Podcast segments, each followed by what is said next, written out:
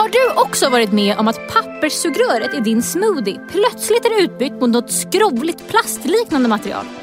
Då kan det röra sig om ett sugrör gjort av gluten. Men det är faktiskt sant. Idag ska vi djupdyka ner i ämnet. Hur vanligt är det med engångsartiklar gjorda av gluten? Och hur farligt är det? Dessutom delar vi med oss av era skräckexempel på vanliga glutenfällor. Saker som man inte trodde innehöll gluten innan man läste på innehållsförteckningen. Ja, som Bregott till exempel. Det här är Glutenpodden. Jag heter Smilla Lok. Jag heter Linus Engqvist Rickert. Då kör vi! Det gör vi.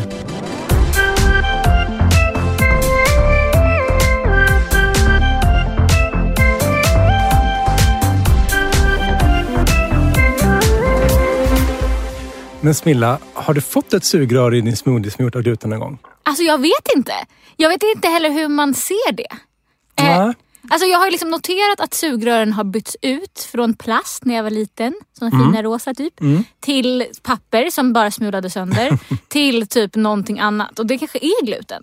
Ja, det är lite småklurigt det där, men vi ska ju gå igenom det här och mycket, mycket mer. Det ska vi, men först tycker jag vi kör nyhetssvepet.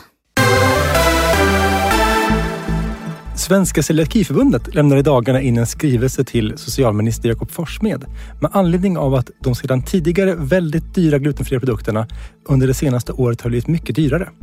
Grundargumentet i skrivelsen är att maten är medicinen och bör subventioneras så att alla med celiaki har råd att äta glutenfritt. Att den som har diabetes skulle behöva betala flera tusen i månaden för insulin, likt USA, är helt främmande för de flesta svenskar. Men att den som har celiaki ska betala flera tusen per månad för den läkarförskrivna glutenfria kostbehandlingen, det är någonting som händer här och nu i Sverige. Intressant. Kommer det här göra att jag eh, får eh, cash? Om man ska vara krass. Det är det vi vill. Nej, men vi vill ju att alla ska ha råd att äta glutenfritt. Sen så exakt hur det kommer att skötas, det vet vi inte riktigt. Man drar ju ner på väldigt många olika stöd till människor med funktionsnedsättningar. Så att, eh, men vi tycker inte att det är rimligt att man ska betala så mycket pengar per år för en medicinsk behandling. Verkligen inte. Bra med skrivelse. Nordiska ministerrådet publicerade nyligen de nya nordiska näringsriktlinjerna. I riktlinjerna, liksom på många andra ställen, lyfts brist på fullkorn upp som en av de allra största anledningarna till ohälsa i världen. I de nya näringsriktlinjerna skrivs ut att man ser det som en särskild risk att personer med glutenintolerans får i sig mindre fullkorn än andra. Trots detta har nyckelhålsmärkningen, alltså Livsmedelsverkets märkning av nyttigare livsmedel med bland annat högre fullkornsinnehåll, ett mycket lägre krav på fullkorn i glutenfria livsmedel än i motsvarande gluteninnehållande livsmedel. Vanligt, alltså gluteninnehållande hårt bröd och skorpor, det är en kategori, måste innehålla minst 50% fullkorn för att få ha nyckelhålsmärkningen. Men glutenfria varianter måste bara ha minst 15% fullkorn för att kunna märkas med nyckelhålet. Svenska celiakiförbundet rekommenderar regelbunden kontakt med dietist för att se till att den glutenfria dieten innehåller allt som behövs. Vad sjukt. Det här visste inte jag. Visst är det sjukt? Jag känner mig lurad. Här går man och letar efter någon nyckelhålsmärkning för att få i sig lite fullkorn i alla fall. Så är det Ja. liksom inte, vad är det, en fjärdedel, en tredjedel? Ja, det, det är väldigt, väldigt lite. Och det, är- det är liksom genomgående i kategorierna där finns glutenfritt. Att kravet på fullkorn för glutenfritt är mycket, mycket, mycket lägre. Men vill man ändra det kravet? Eller? Eh, vi har framfört att, man vill, att vi tycker att man ska ändra det här under flera års tid. Och de har sagt att nästa gång vi ska se över det här så kommer vi att kolla på det här också. Med gluten. Fattar. Men eh, okej, då ska man ju vara extra noga med att få i sig mycket fullkorn nu när det också är nya näringsriktlinjer att man ska äta mer fullkorn. Ja, och det, de stämmer ganska bra överens med Livsmedelsverkets råd redan idag. Men det är ändå det här. Boka en tid hos din dietist, gå igenom din kost, gör det regelbundet. Gör som Linus säger.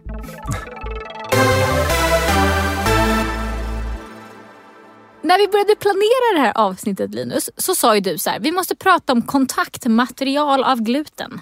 Jag fattade inte ens att det var sugrör du menade, men det är tydligen typ sugrör. Berätta, Ja. vad är egentligen ett kontaktmaterial? Ja, det är någonting som inte alla pratar om kanske till Nej. vardags. Eh, nu hoppas jag att fler och fler pratar om det eftersom det är så att det kan finnas gluten i det. Men det är så att kontaktmaterial är material som kan vara i kontakt med mat. Mhm. Och då kan det vara till exempel en plastpåse som man har mat i. Det kan vara en, Gaffel? en gaffel kan det vara. Tallrik? En tallrik kan det vara. Det är så klassiska grejer. Ja. Sen kan det också vara ett bord som du serverar maten på. Där du lägger liksom maten på bordet. Men då, mitt köksbord, är det ett kontaktmaterial? Ja, det skulle jag säga. Det är kontaktmaterial. Det är liksom sånt, en plats som är i kontakt med mat eller livs, Ja. livsmedel. Det är inte svårare än vad det låter som Nej, i kontakt med livsmedel. Det Ja. är liksom material. Så det kan vara då, lite vad som helst. Eh, Du själv är inte ett kontaktmaterial, Nej, tänker jag. Men det- skulle man ju kunna tänka egentligen. ja på ett sätt. Allt kan, vara- om man ska spesa, alltså Ja. allt kan ju vara ett kontaktmaterial om jag liksom lägger min macka på det. Ja, så då, då får vi ta och stoppa in oss själva inom det här regelverket också. Då. Och vad är regelverket för något? Eh, regelverket är då liksom då, så att det finns ett särskilt regelverk inom EU och Sverige som är att kontaktmaterialen måste vara säkra. Det är liksom det absoluta kravet. Det får inte finnas någon risk att partiklar som är skadliga för människor kan komma över från kontaktmaterialet till maten i liksom så höga koncentrationer att det är skadligt. Mhm. Det är liksom det här, grundkravet. Det får inte vara farligt helt enkelt.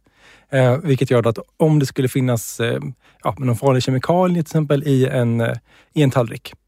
Då måste den vara konstruerad på ett sätt så har som en skyddande coating runt sig. Liksom, så att det gör att det här, ja, kemikalien inte kommer i kontakt med maten. I alla fall inte så höga doser så att det är farligt. Mm, jag förstår. Och vem är det som avgör om det är farligt? Det gör den som tillverkar det själv. Okej. Det är liksom på eget bevåg. Fram tills mer eller mindre, ja, fortfarande idag egentligen, men för ett år sedan så började liksom man då tänka på att men det här kanske man ändå ska ta reglera. Att någon mer än företagen ska ta och kolla lite grann i alla fall någon gång ibland. Eller det var några år sedan man började med det här. Men sedan ungefär liksom ett år så har det funnits i alla fall. Eller kanske ett och ett halvt. Så har det varit så att, att kommunerna har kunnat göra tillsyn på de som tillverkar materialen. Okej, och de här kontaktmaterialen kan alltså inte bara innehålla farliga kemikalier utan även då allergener? Ja, så kan det vara. Gluten finns ju väldigt mycket. Alltså vi odlar väldigt mycket vete i Europa. Så det finns ju otroligt mycket gluten. Oftast är det så att man gör liksom, foder till djur av, av det som blir över. När liksom människorna har fått allting som vi behöver. Så man har väldigt mycket foder till, till laxar och kossor och allt vad det kan vara. för någonting som- Det har man ju hört om. Ja, Att De, djuren äter gluten. ja. Eh, och de äter väldigt, väldigt mycket gluten. Och det, jag förstår så är det så- till och med så att man, liksom, man slänger eller bränner gluten för att man har, det finns så mycket. För mycket. Och då har man kommit på det för ganska länge sedan att det här är någonting som man skulle kunna tjäna pengar på och inte kasta iväg. Eh, och, alltså, människor har ju tänkt att plast var dåligt sedan ganska lång tid tillbaka. Det var liksom, när man tyckte att det var jättehäftigt då, 30, 40, 50-talet tyckte man att det här var liksom Guds gåva till folket. Eh, Som manna från himlen lite grann med plast. Och sen så ganska snabbt kom man på att fast det försvinner ju aldrig. Det Nej. bara ligger ju där liksom och typ så här förfestar miljön. Eh, och då börjar man leta efter alternativ. Och någon gång på 70-80-talet så kom man på att gluten kanske är ett alternativ. 70-80-talet? Ja, Det är så länge sedan. Det känns Det- som att sådana nya sugrör kom typ förra året. ja men lite, lite så känns det ju. Eh, men man började kika på det då. Så, kan gluten vara, som kolla på egenskaperna hos gluten, att det, är, så här, det blir liksom inte ofarligt. Man förstör inte gluten om man värmer upp det jättemycket eller man fryser ner det liksom, till jättelåg temperatur. Det behåller liksom sin, sina, ja, sina egenskaper. Vilket gör att det är lika farligt för den som har celiaki om det är jätte, jättevarmt eller jätte, jättekallt. När det kommer in i kroppen så har det liksom inte förstörts utan det måste liksom bryta ner det. Mer som de med jäst eller på andra sätt liksom, med enzymer. Och när de började kika på det här så har man fortsatt forskningen. Och sen någon gång på, ja, på under 00-talet, alltså 2000 till 2010. Där började man kika på om man kunde använda gluten i olika förpackningsmaterial som man skulle kunna ha då till livsmedel. För då tänker man att det är ju, det är ju säkert eftersom det är mat. Och lägga mat på mat är ju bara bra. Säkert för vissa. Ja, för, ja, precis. För alla som betyder någonting då. Exakt. Man börjar alltså använda gluten som eh, någon typ av coating typ eller något. Eh, Ja, man börjar testa liksom hur man skulle kunna använda det. och hur, hur använder man det? Är, det alltså, är hela sugröret ett halmstrå av gluten? Eller Eh, hur? Det, det finns lite olika idag. Ja. Det, det finns liksom då, dels finns det strån, alltså då själva liksom då, skälken från till exempel från vete eller råg eller korn eller havre eller bovet eller vad det kan vara för någonting. Som man bara har tagit och klippt av. Som liksom då är ihåligt. Och eh, blir ett sugrör? Som blir ett sugrör. Mm. Eh, och alltså, skäl- det, det som, skälken innehåller ju inte gluten. Skälken är säker.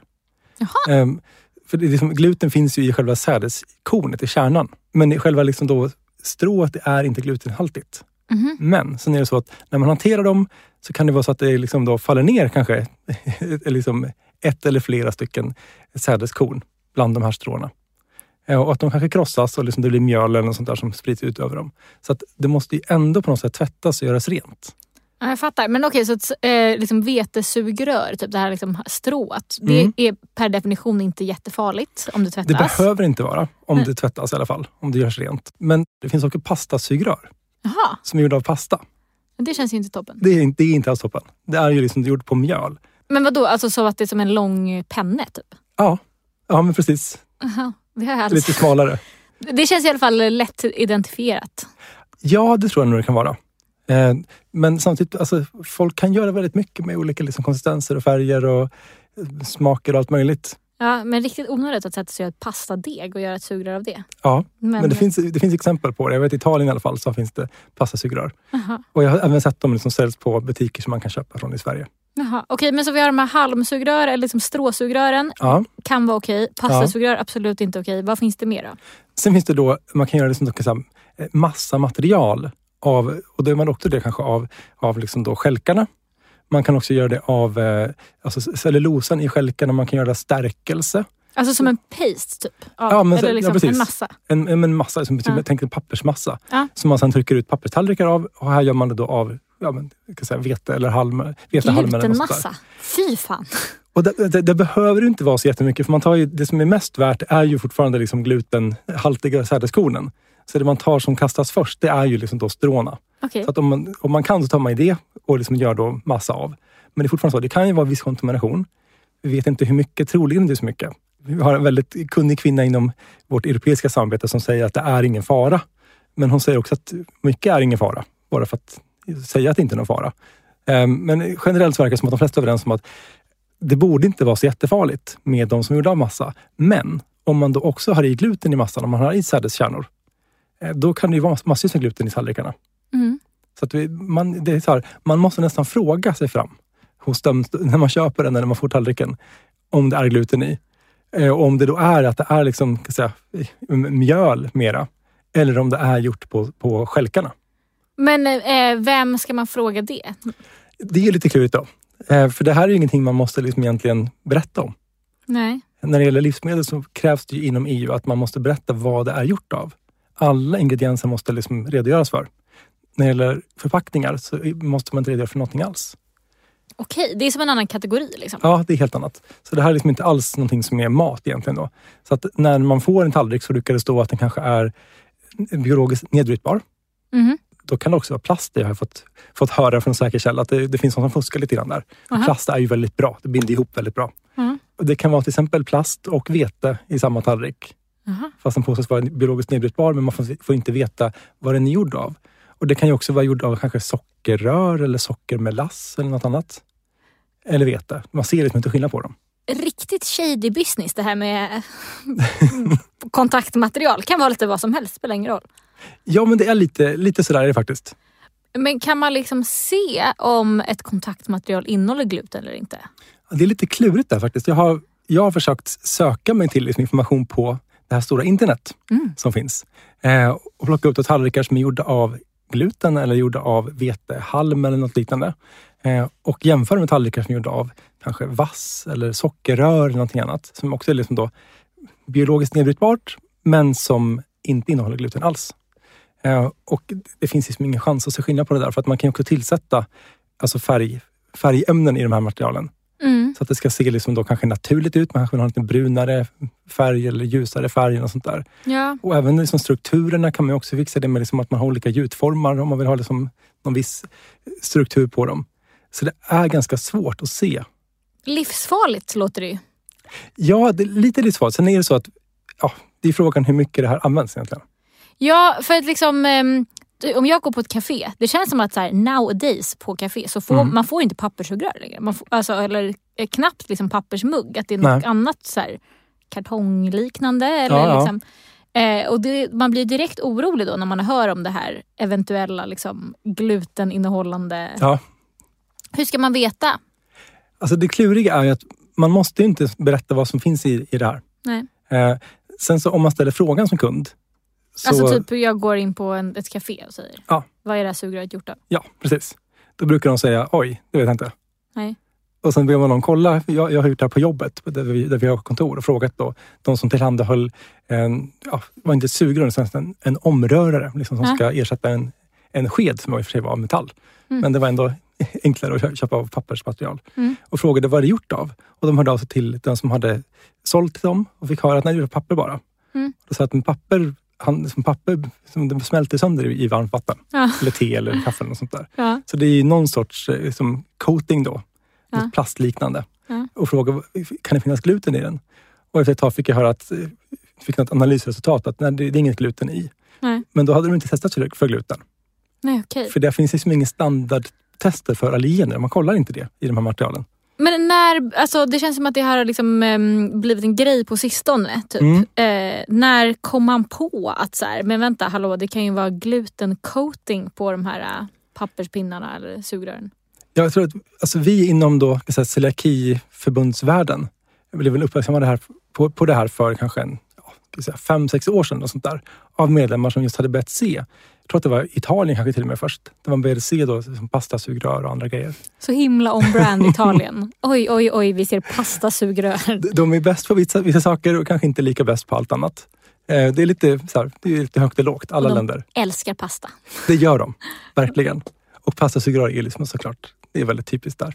Ehm, Men det såg vi där och liksom andra, även andra eh, här i Sverige hade smört av sig med olika konstiga saker som de undrade, vad, vad är det här egentligen? Mm.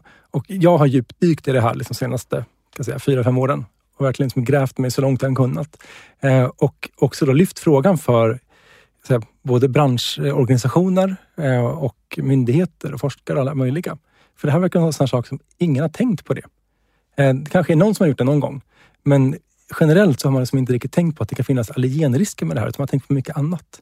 Det som vi vet just nu, det är väldigt mycket liksom från Sverige. De andra, systerförbund då, liksom i i Europa har kollat lite grann på det här. Man har frågat sina tillverkare, kanske använder ni gluteninnehållande förpackningar eller sånt där? Och de säger nej. Samtidigt finns det ingen metod som är standardiserad för att mäta gluten i kontaktmaterial. Eh, vilket gör att man, liksom, man ligger lite efter. Men kan man inte bara göra på samma sätt som man mäter en limpa? Ja, det är ju helt andra, liksom, man har ju plast i, i de här sakerna till exempel, Ja, som inte, man inte brukar ha i mat lika ofta. Eh, och man har liksom andra, andra saker. Så man, ska, man tillåter mycket annat. Och jag vet inte exakt vad, vad, vad som spelar ihop med det här på något, på något sätt. Men det jag vet i alla fall att det finns ingen sån standardiserad metod. Så att om du lämnar in en tallrik till, för analys i- Belgien, kanske får ett resultat och gör i Sverige får ett annat resultat. Mm, ett annat labb i Sverige får ett tredje resultat. Mm. Så det är ganska klurigt och det är ganska okänt. Och det är också det att man, ingen har liksom verkligen brytt sig så mycket. Som sagt, riktigt shady business. Ja, men det är li- lite, jag vet inte om det är så här liksom jättefult egentligen, utan det är bara att man, ingen, ingen har tänkt på det. Förutom nu. Förutom nu.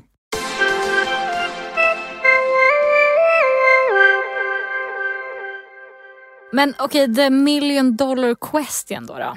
Är det farligt för mig med celiaki att dricka smoothie ur ett sugrör som innehåller gluten? Det, det tråkiga svaret är att vi vet inte. Nej. Hela det här avsnittet bara föll direkt. Ja, eh, det vi vet, det har gjorts lite analyser och då är det gjorts av våra systerförbund i Nederländerna, i Spanien, Italien. Då har man låtit då forskare på något labb kolla på de här grejerna. Man har tagit till exempel ett, en tallrik, man har lagt på någon glutenfri mat. En tallrik som är gjord av vetemassa av något slag. Där det finns både halm och själva liksom då vetekärnan. Och de här de ska vara säkra. Det är liksom kravet. Det ska inte föras över någonting i skadliga halter. Det var ju ändå regeln. Ja, Inget liksom- skadligt, Det, punkt. det är liksom punkt slut. Ja. Där, där, är vi liksom, där är alla överens. Ja. Inget farligt för att föras över, punkt. Det ska vara säkert. Sen vet ju liksom de flesta som har då kanske haft en, ska säga, ja, men en, en, en här engångsförpackning hemma. Om man har ätit med liksom då fortfarande kanske engångsgaffel och engångskniv så märker man när man skär i den här liksom lådan så brukar de ju gå sönder. Ja, gud ja. Sladdrigt och blött. Och Ja, men har man det i knät blir man lite blöt på knät. Ja, men typ. precis. Det, det, är ju inte, liksom, det är inte alls i närheten av så som det borde vara enligt lagen. Utan Mm. de här materialen de blir ju liksom mer eller mindre ett med maten.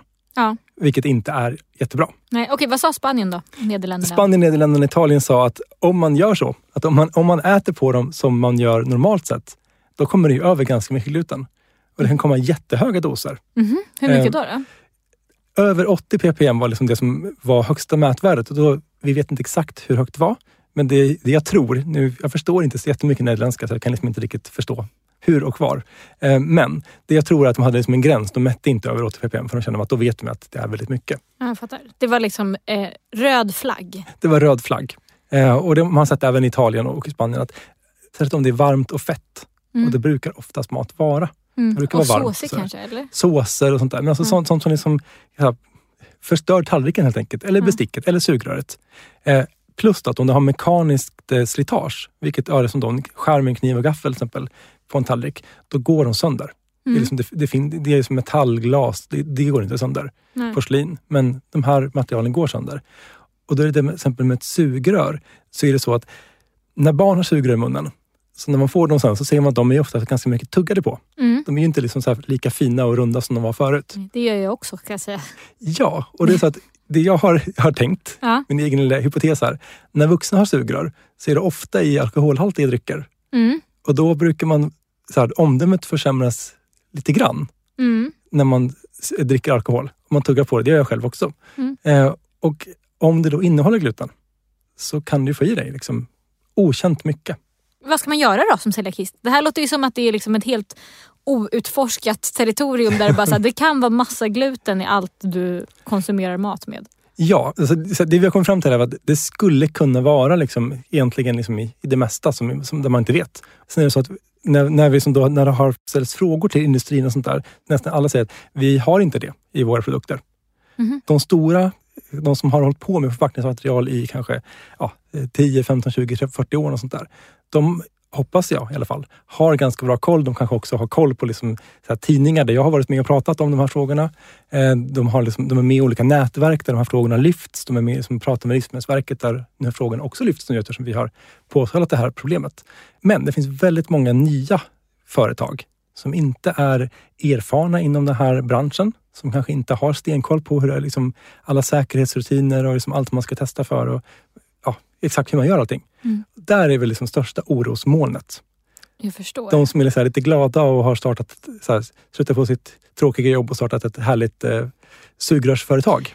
Ja men eh, på tal om det så var det väl i Draknästet för några år sedan två tjejer som Ja. var, alltså ingen skugga över dem alls. De verkade ascoola och Ja. gjorde värsta företaget. Men eh, som hade startat ett företag av just typ, eh, alltså vetestrån som till Ja. sugrör. Och en av dem hade celiaki, var det inte så?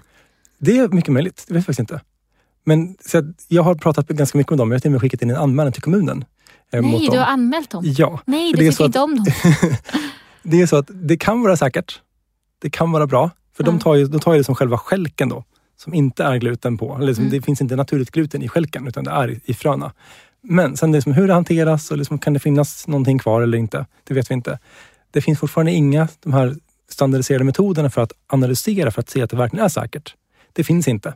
Det finns inte de här liksom grejerna så du kan liksom inte garantera det. Eh, att det är helt glutenfritt. Eh, Mm. Och det de har gjort är att skriva glutenfritt på dem. Och det, Mm. det kan de inte göra tycker vi. För dels är märkningen glutenfritt för mat bara. Eh, det finns ingenting, eller i alla fall, jag har inte förstått det som att det finns något som hindrar dem rent juridiskt att använda glutenfritt. Och det skulle ju kunna användas till exempel på ett bord, ett glutenfritt ekbord. Vilket eh, kryphål. Det är ja. väl värsta lagen i Sverige. Du får inte sätta glutenfritt på ett äpple typ. Nej, Men det får på du inte göra. bordet får du. Ja, men det kan du göra. Och på sugrören. Eller på en lampa. Ja. Eller på eh, mikrofon eller vad det kan vara för någonting. Mm.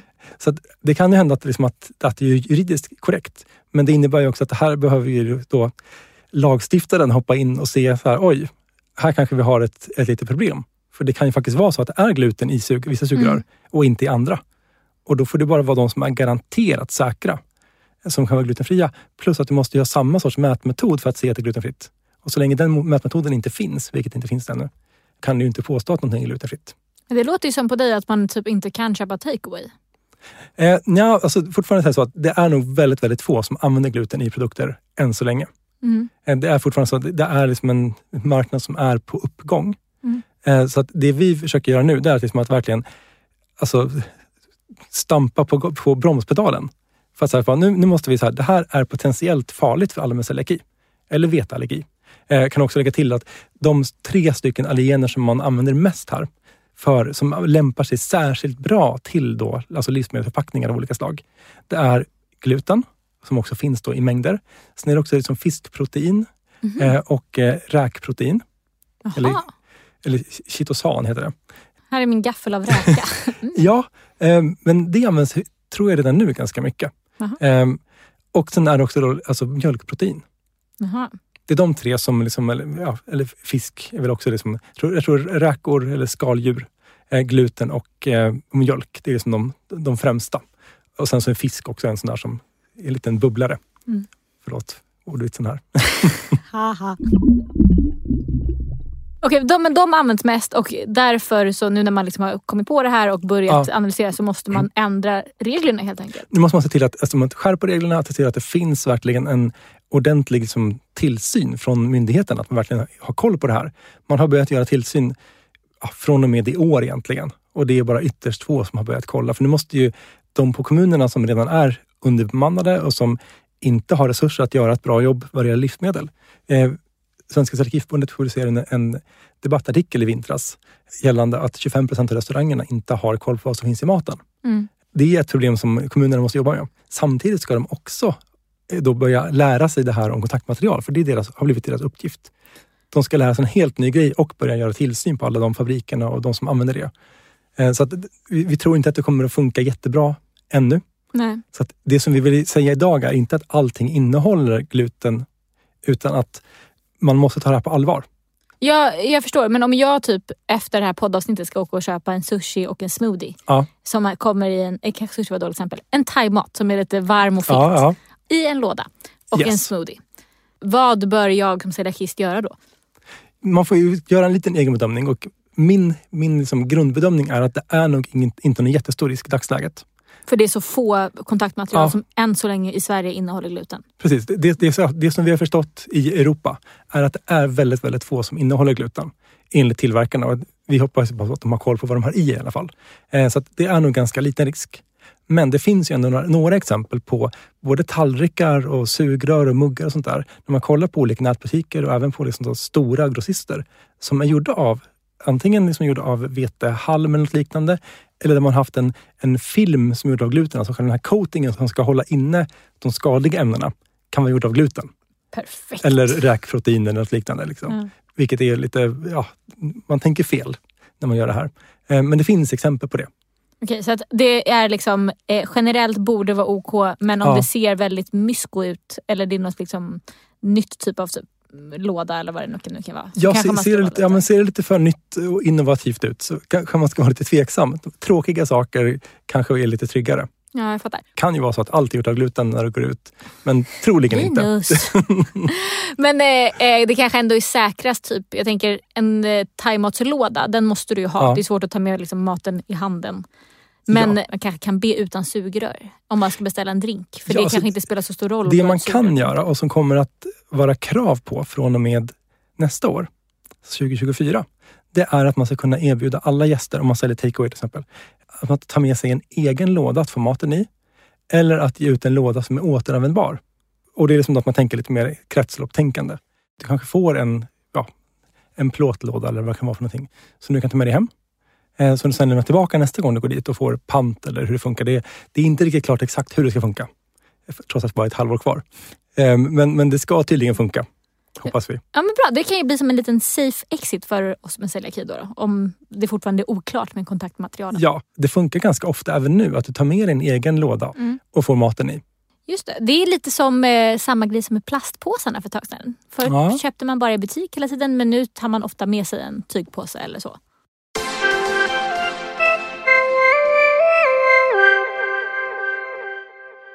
Du pratade lite innan om att ni i EU, alla celiakiförbund, vad heter det, AOECS, Ja, eh, har lite olika syn på hur viktigt det här är eller hur eh, alarmerande det här är. ja vi kan väl säga att, jag tror att man har haft lite olika grundsyn på liksom det här med liksom hur man ska hantera människor med celiaki.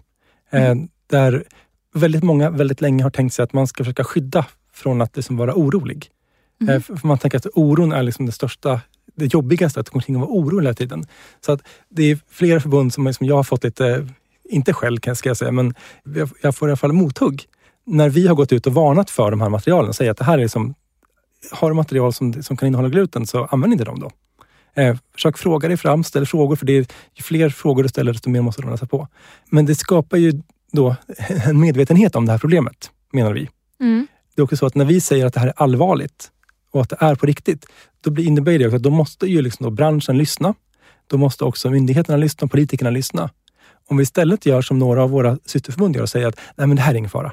Alltså det, det är ingen fara, det är lugnt, du behöver inte oroa dig. Då är det svårt för, för branschen att säga så här, okej, det är alltså ingen fara. Så att ska vi göra någonting åt det? Nej, nej, det är ingen fara. Men då gör inte vi någonting. Myndigheterna kanske inte bryr sig om du säger att det är ingen fara. Politikerna kommer definitivt inte att tillsätta nya medel eller utredningar om vi säger att det här är inte ett problem. Då säger de, så här, jaha, okej, okay, då tänker inte vi lägga pengar på att utreda någonting som inte är ett problem. Utan vi måste ju verkligen vara tydliga med att det här är ett problem. Kanske inte just idag, men det kan bli ett ganska snart.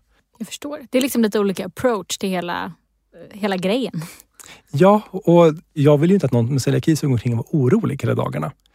Men samtidigt så är det så att jag kan ju inte kämpa för allas rätt till lika möjligheter om vi inte kan trycka på att det finns problem. Om vi säger bara att celiaki är en sjukdom som man kan rätt behandlad så är det inga problem överhuvudtaget för någon.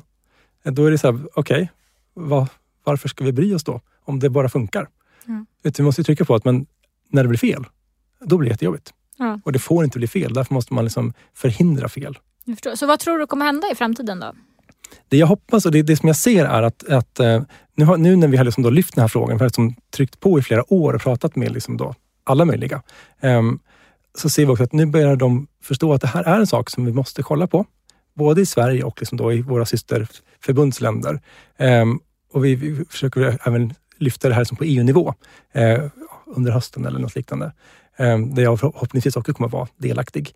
Ehm, men, men det vi ser är att man kikar mer på det här. Det finns forskare som har börjat intressera sig för de här frågorna eh, och som förhoppningsvis kommer att börja kika lite grann på det här och göra egna experiment som är liksom ren forskning, inte betalda av Celiakiförbund lagstiftningen kommer förhoppningsvis att kolla på det här lite mer tydligt. För det som finns idag är då, det måste vara säkert. För plastprodukter finns det jättemycket regler och för några andra material. Men just vad det gäller liksom olika växtbaserade material som finns det, då är det bara kravet att det ska vara säkert. Och det vet vi att det är inte säkert. Så det funkar liksom inte. det måste vara tydligt hur man ska göra och varför och på vilket sätt. Spännande. Vi får följa det framåt. Det känns ju jättehögaktuellt och intressant. Ja. Jag vill veta om jag kan få min thaimat i en låda eller inte.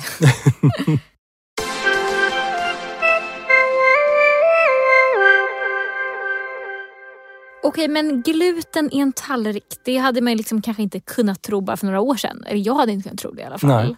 Nej. Det finns ju liksom fler otippade saker som man ska hålla lite utkik efter. Ja. Och det här frågade vi på Instagram.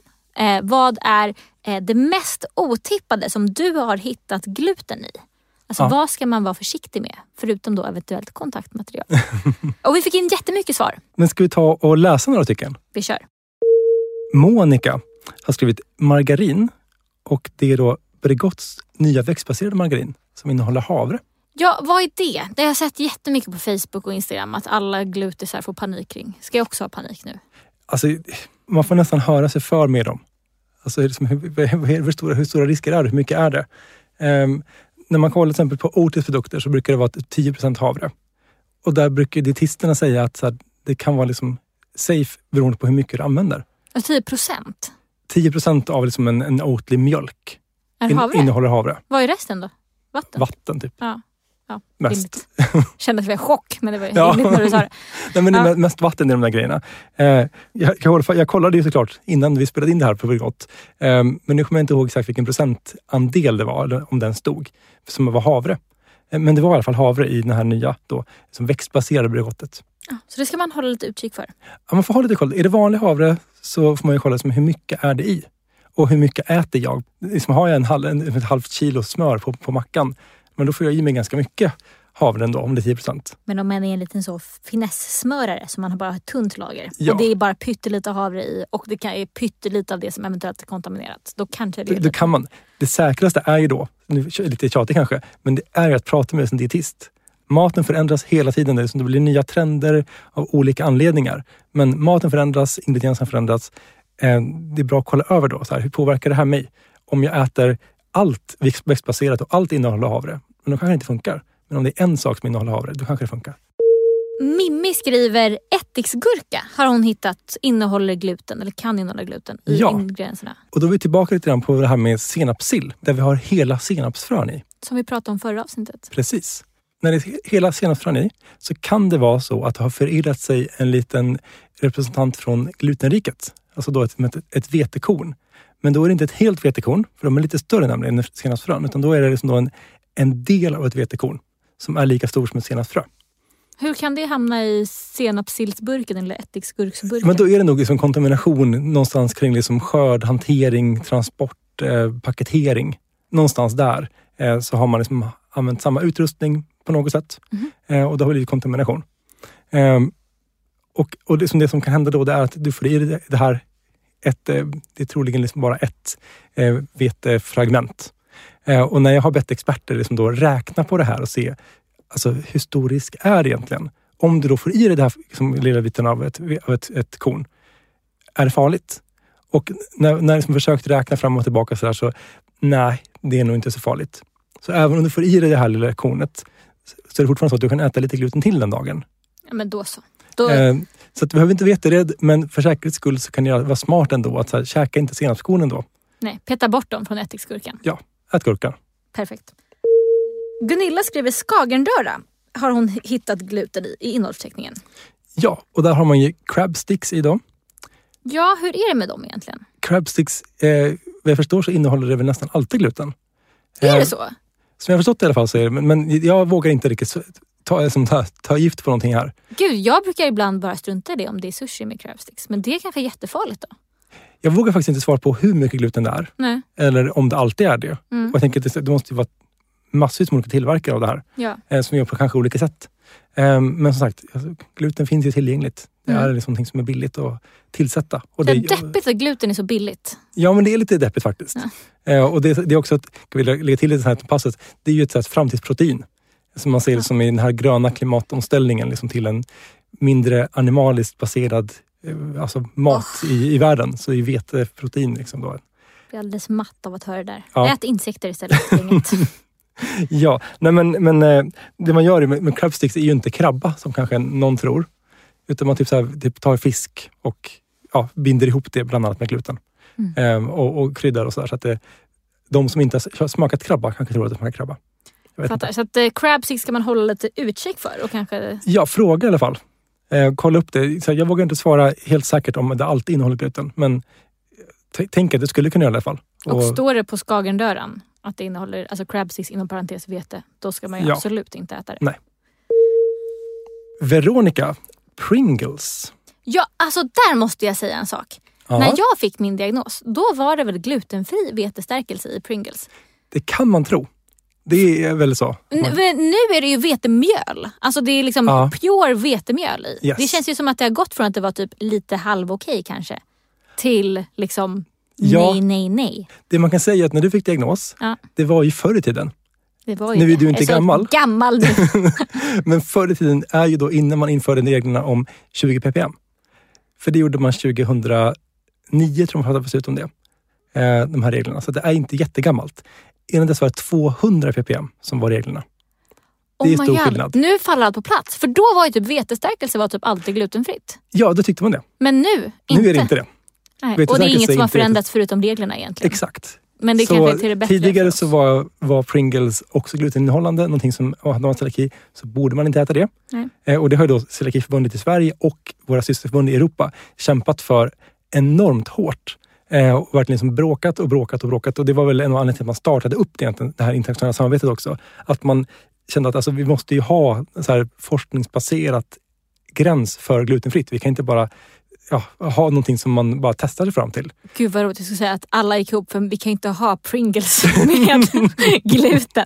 Jag fattar, det var Ja, men en liten bieffekt då kanske. Ja. Eh, Men just det här att man har nått fram till att man ska ha 20 ppm istället för 200 och innan dess vet jag inte exakt vad det var. Eh, Men 20 ppm och då är det så att då har man liksom då fått ta bort det här med naturligt glutenfritt som var en märkning tidigare som innebar just 20 ppm. Men det man gjorde då också var att man såg att vetestärkelse måste vara glutenfri för att vara liksom då säker för den med celiaki. Och eh, även då havre kan man inte käka som om den är kontaminerad och kan ha höga halter gluten. Eh, för 200 ppm är, liksom, det är för högt. Jag förstår. Gud, att det har tagit så här många avsnitt av podden för mig att inse det här. Men eh, ja, Vi har haft skrivit om det här i våra medlemstidning, Celiakiforumet, igen gånger faktiskt. Eh, för den här frågan har ju fått, ja, den, dyker upp ganska ofta. Folk som blir chockade över att de inte kan eller att, att Pringles har ändrat receptet eller att det står på hemsidan också att det inte är glutenfritt. Mm. Och det är ju det för att tidigare så trodde alla att det var det eftersom det innehöll vetestärkelse och det var inte farligt. Sen insåg man att vetestärkelse innehåller ju jättemycket gluten. Det gör inte alltid det. Det kan innehålla massor med gluten. Ehm, och Pringles chips är inte glutenfria och har inte varit det förut heller. det men finns andra chips. Det gör det. Och liknande ju. Det finns ju alltså andra tillverkare som gör sådana som Ja, precis. Pressade liksom. Mm. Exakt. Eh, ja men Danne skriver ju också då, strössel kan innehålla gluten. Ja, och så är väl liksom socker och karamellfärg tänker man. Ja, Men smak. för att, sock- för att sockret ska hålla sin härliga form så kan man tillsätta gluten. Jag förstår. Man måste inte göra det, så det finns glutenfria. Men man kan göra det. Hur vanligt skulle du säga att det är? Om man Jag köper en mjukglass, inte- ska man, eh, alltså, kan man gissa att det är glutenfritt? Eller är det liksom... Jag vågar faktiskt inte svara på hur vanligt det är och liksom vad det är som säljs, de som säljer glass Nej, ute. Men jag tänker att är, man kanske kan gissa att det är innehåller gluten då. jag förstår. Man kan alltid kolla. Det Jag bästa är att tycker- fråga. När jag frågar tycker jag ofta det är glutenfritt. Men Ja. eh, det är ju en högst empirisk undersökning baserad på mina två glasskiosker som ligger närmast mig. Så att, eh, Men man- fråga är alltid jättebra grej att Ja. Självklart. Elin skrev något som jag blev väldigt nyfiken på och eh, chockad över. Hon skrev strepsils innehåll i gluten.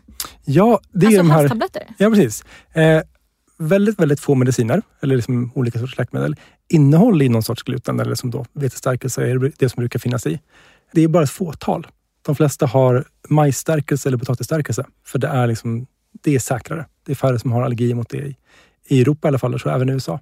Eh, där mycket, mycket liksom läkemedelsföretag har sin bas. Just det. Så de har bytt ut gluten. Det var, det var mer förut. Men så har man liksom gått ifrån det för att potatis är säkrast. Liksom. Det är det som är väldigt många använder. Men har det funnits medicin som innehåller gluten? Jag tror aldrig läst på en medicinförpackning.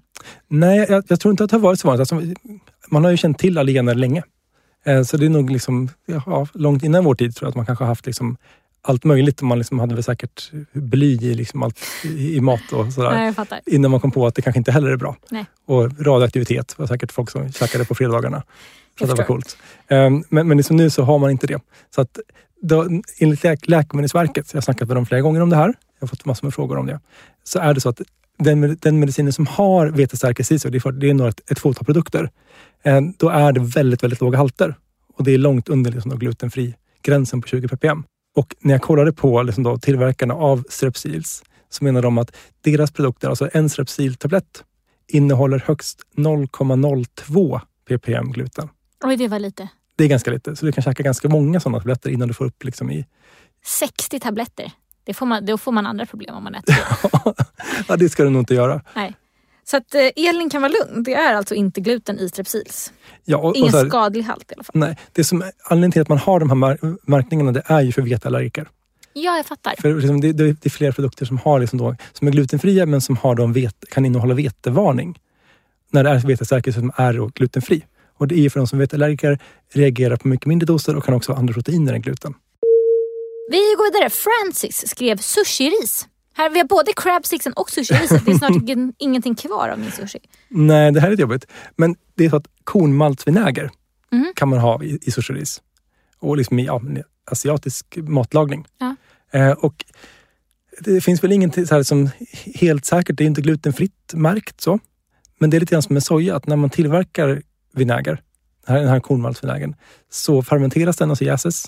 Och då bryts proteinerna ner. Så att, Perfekt. eh, det är liksom ingen... Det ska inte vara någon risk när du får i dig det.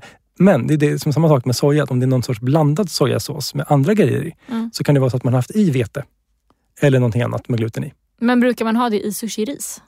Det tror jag inte i alla fall. Det som jag har förstått är liksom att man har i den här vinägern och att det är Mm. det som man varnar för då. Samma sak med soja. Har man soja i maten så varnar man för att det kan vara gluten i eftersom det står vete på förpackningen. Så då får ju liksom du som har celiaki vara påläst om din kornmaltvinäger och om din sojasås. Just det. det är en riktig så här snitslad bana det här med sushi. Det är liksom först crabsticksen, sen är det sushi-riset som eventuellt, sen är det sojan som man eventuellt doppar i. Men det, det kan alltså ändå vara okej. Det kan vara helt Det är okej. bara crabsticksen som man på riktigt bör hålla utkik Ja, där, efter. tror- där, är det har jag hört i alla fall är att där är det många som har gluten i. Ja. Eller vete. Ja.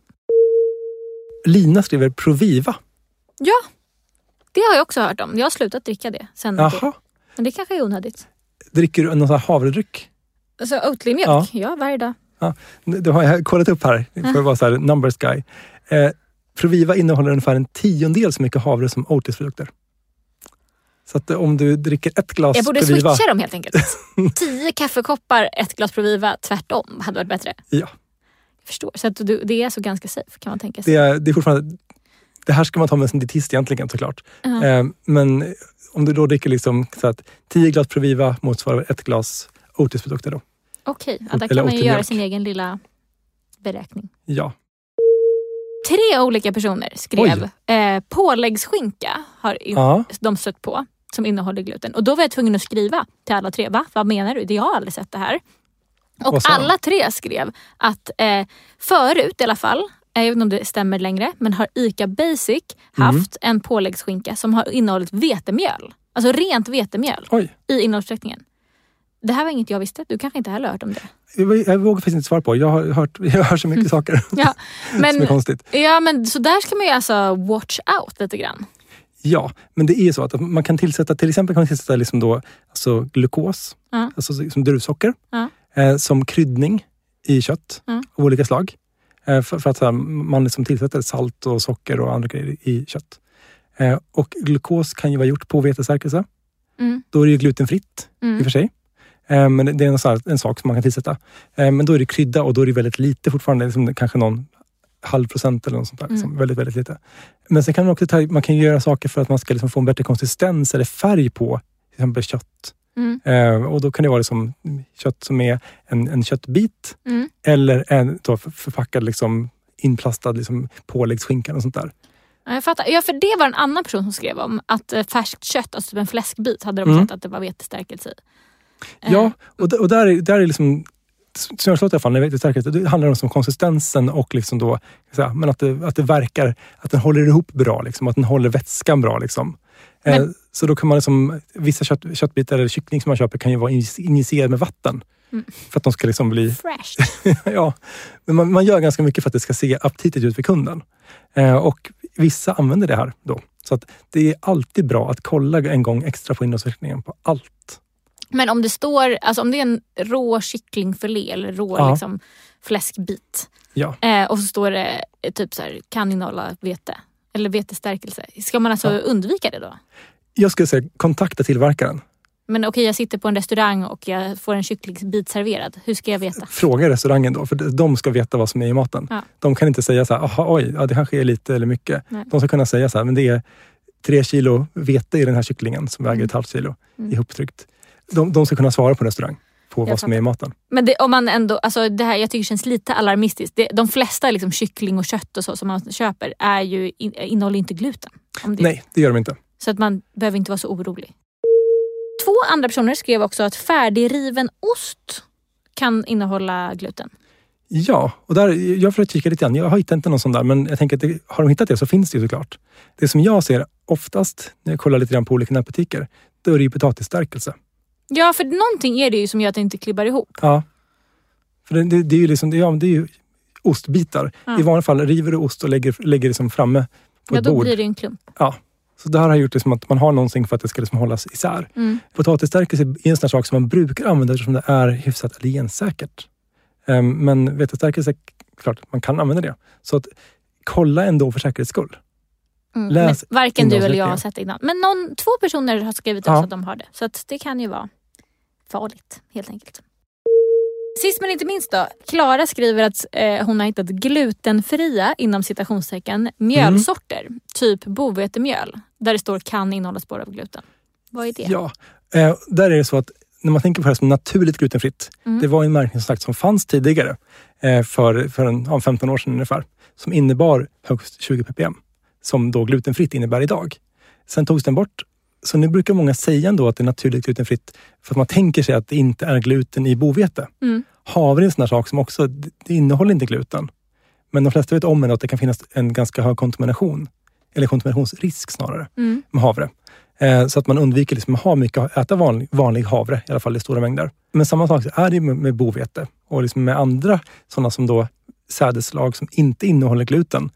Men som kan ju hanteras. De kanske liksom skördas med samma verktyg eller sa- samma redskap. Eller de kanske så här, mals i samma kvarn. Mm. Eller att de åker i samma, återanvänder samma säckar eller samma lastbil. Eller ja, samma fabrik. Eller som, Mm. Det finns många olika ställen där det skulle kunna kontamineras med gluteninnehållande sädesslag.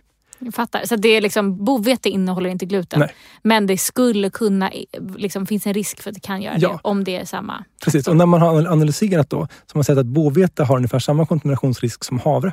Okej. Eh, Men havre står med i en lag inom EU. Mhm. Därför måste man liksom då vara extra noga med havre, men inte med bovete. Även om risken är kanske ungefär lika stor. Jaha, det finns ju också, ska skjutas in här, alltså glutenfritt bovetemjöl. Ja, är det gör liksom Och det finns glutenfritt även liksom andra. Vi har liksom då märkt med det överkorsade axet, bovete. Det finns även andra liksom då, kan säga, det som man tänker är glutenfritt, men som då är också garanterat glutenfritt. För att så länge det inte är garanterat så är det inte garanterat. Nej. Men det finns sådana man, man kan välja som är glutenfria. Jag fattar. Alltså man kan väl ändå sammanfatta det som att allt det här som var lite liksom otippat och så. Ja. Att det, liksom, ja, det kan innehålla en väldigt, väldigt liten... Eh, Ja, det är nog ganska lite. Det är kött där vi inte riktigt vet. Ja. Men, men så här, Och Pringles. kolla upp. Pringles, vet vi. också så här, där, där vi, vi vet ju inte hur mycket det är just den vetestärkelsen. Det vet Nej. man ju aldrig riktigt säkert. Nej. Så att, eh, du kan ju kolla, an- låta analysera just ditt chips. Mm. Men det kommer att kosta några tusenlapp eller så. Så det är frågan om det är värt det. Jag fattar. Men eh, det kan man ju ändå eh, känna sig lite trygg med. Att det är inget så här helt sjukt som Nej. bara shit det här innehåller gluten. All, alltså, man kan då lita på sin magkänsla ganska mycket. Jag tror det. Okej, men om vi ska summera det här då Linus. Mm. Så kan vi säga att det finns en hel del saker man ska hålla utkik efter. Ja, Inte minst kontaktmaterial. innehållsriktningen är ju alltid liksom en, en bra grej att hålla koll på. Verkligen. Eh, vi kommer självklart hålla er uppdaterade gällande det här med kontaktmaterial framför allt. Yes. Eh, och om det kommer några nya liksom, eh, riktlinjer eller lagstiftningar eller någonting. Mm. Och om ni har någon fråga gällande någon liksom, specifik produkt, typ Proviva eller något Ja. sånt. Så är det väl det absolut bästa att antingen mejla företaget och fråga. Ja, de ska ju veta. De ska veta. Och om man eh, inte får något svar eller det känns oklart kan man alltid mejla dig. Ja, ombudsman celiaki.se. Jag hjälper alla medlemmar så fort jag kan. Det är helt underbart. Det är så fint att ditt jobb liksom är att hjälpa alla medlemmar. Ja, Gå in och bli medlem ska vi ju säga också i Celiakiförbundet så att man eh, så att du kan fortsätta ha din roll och att du kan hjälpa alla som är medlemmar helt enkelt. men självklart så jag kan grotta vidare och gräva i det här med kontaktmaterial och mycket, mycket annat. Så bra. Och eh, jag kan säga en tredje sak man kan göra. Ja. Eh, om du inte skulle svara. Eh, nej, men man kan alltid skriva i en Facebookgrupp för celiakister och fråga. För att jag upplever att väldigt ofta så har någon redan frågat. Det känns som att det ofta dyker upp trådar som är så här, den här nya Bregott till exempel. Ja, Vet någon något om det? Och så är det någon som har mejlat och fått något svar och så. Så man kan alltid liksom dubbelchecka med communityt om ja precis. Och där vet jag också att liksom många av mina svar hamnar ju också där. Ja, jag har Liksom också sett det. från... känns alltid lite fint när jag ser ditt namn, någon som lägger upp. ja. Har jag skrivit det så tror jag att man kan lita på det hyfsat bra. Ja. I alla fall ett år eller så innan vi lär oss nya grejer. Missa inte nästa avsnitt också. Ska vi säga. Nej. Då ska vi prata om eh, träning och kosttillskott och celiaki. Jättespännande. Stämmer myten att celiakister är svagare? Får vi se nästa avsnitt.